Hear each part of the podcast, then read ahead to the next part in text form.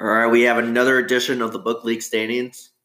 This is installment 4, so 2 more after this one. All right. At number 1 with 41% finish, The Siege at Javatville, The Irish Army's Forgotten Battle by Declan Powers. At number 2 with 26% finished, Deliver Us from Darkness, The Untold Story of the 3rd Battalion of the 506th Infantry Regiment during Market Garden by Ian Gardner and Ed Shames. At number 3 with 23% finish, Win or Learn, MAA, Conor McGregor, and Me, A Trainer's Journey by John Kavanaugh. Right. At number 4 with 17% finish, Collision of Empires, The War on the Eastern Front in 1914 by Prick Butter. At number 5 with 16% finish, The Boston Red Sox Killer Bees, Baseball's Best Outfield by Jim Prime and Bill Nolan. At number 6 with 16% finish, Warsaw 1920, Lenin's Failed Conquest of Europe by Adam Zawinski. At number 7 with 15% finish, Black Mass, Whitey Bulger's The FBI and A Devil's Deal by Dick Lear and Gerard O'Neill.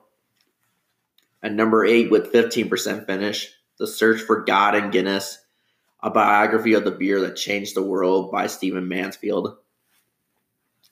At number 9 with 15% finish, The Vanquish, Why the First World War Failed to End by Robert Gerard.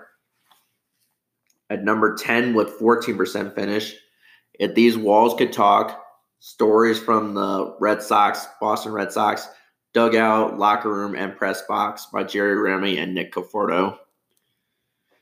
At number 10 with 13% finish, The Closer by Mariano Rivera and Wayne Coffey.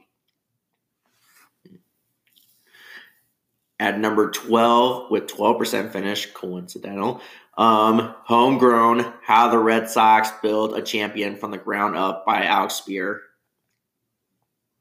At number 13 with 11% finish, The Gipper, George Gipp, Nuke Rockne, and A Dramatic Rise in Notre Dame Football by Jack Cavanaugh. At number 14 with 11% finish, Wherever the Green is Worn, The Story of the Irish Sephora by Tim Pat Coogan. At number 15 with 9% finish, African Kaiser, General Paul von Lettow-Volbeck and the Great War in Africa from 1914 to 1915 or 1918 by Robert Gowdy. At number 16 with 8% finish, 59 and 84, Old Hoss Ratburn, Barehanded Baseball, and the Greatest Season a Pitcher Ever Had by Edward Achorn. At number 17 with 8% finish, General Fox Connor, Pershing's Chief of Operations and Eisenhower's Mentor by Stephen Rapliss.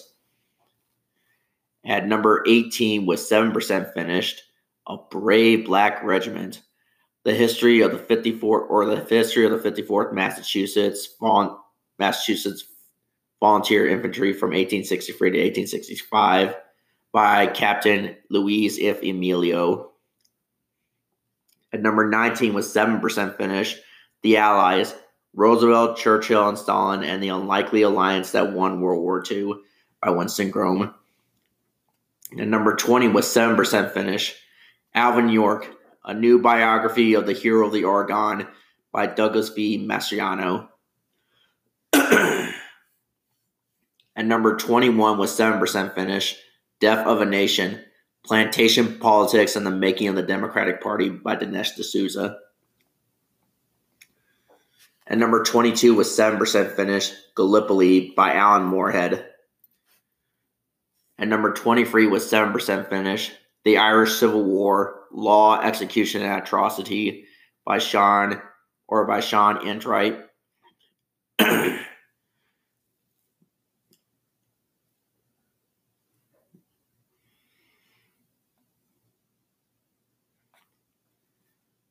All right, at number 24 with 6% finish, A Mad Catastrophe, The Outbreak of World War I and the Collapse of the Habsburg Empire by Jeffrey Warro.